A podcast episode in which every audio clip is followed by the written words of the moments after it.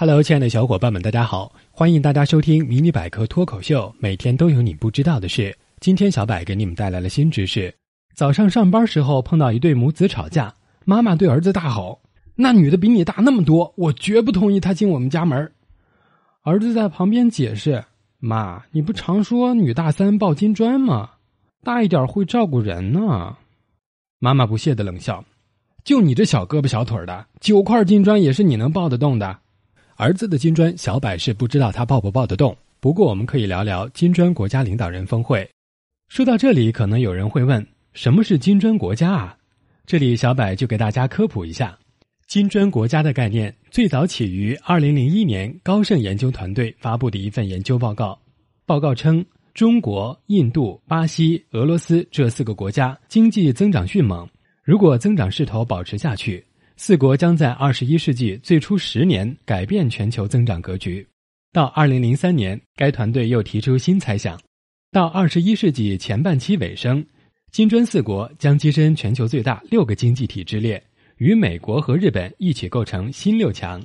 报告创造出 BRIC 这个缩写词，引用了巴西、俄罗斯、印度和中国的英文首字母。该词与英文单词砖 （break） 发音相似。中文翻译就创造出“金砖四国”的概念。此后，金砖四国领导人在联合国会议和其他国际会议期间多次聚会。二零零九年六月十六日，四国领导人在俄罗斯叶卡特林堡举行首次正式会晤，成为启动金砖四国合作机制的标志。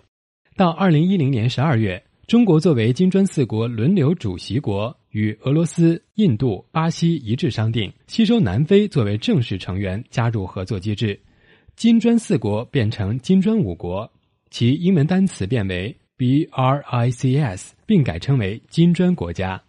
那么，中国在金砖国家中又占据什么位置呢？小柏给大家详细解说一下。金砖国家在经济发展上极具潜力。从统计数据看，金砖五国 GDP 占全球之比约为百分之十八。资本形成占比约为百分之二十五，出口占比为百分之十四，其中很多方面，中国所占的份额达到或超过了五国总量的一半。金砖国家实行的是轮值主席国机制。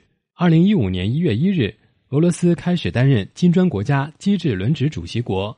二零一六年二月十五日，印度正式接任金砖国家主席国，任期持续到二零一六年十二月三十一日。二零一七年一月一日，中国正式接任金砖国家主席国。当今的国际秩序深受美国等西方国家的主导，新兴国家要取得相称的国际地位和权益，就必须修复国际秩序中不合理、不公正的因素。面对实力上的差距，新兴国家必须抱团取暖，为自己争取更多的发展空间和国际支持。一方面，挑战美国等西方国家无条件的主导地位。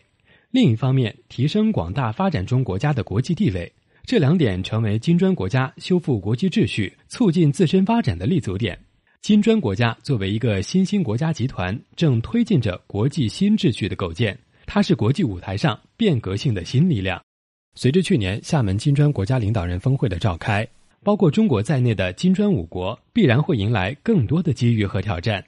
也必然会更加稳固和增长金砖国在世界上的国际地位。好了，今天的节目就先到这里了。喜欢的小伙伴们点点订阅，想要 get 更多技能，微信搜索百科知识，微博搜索迷你百科脱口秀，关注解锁新知识。我们下期见喽。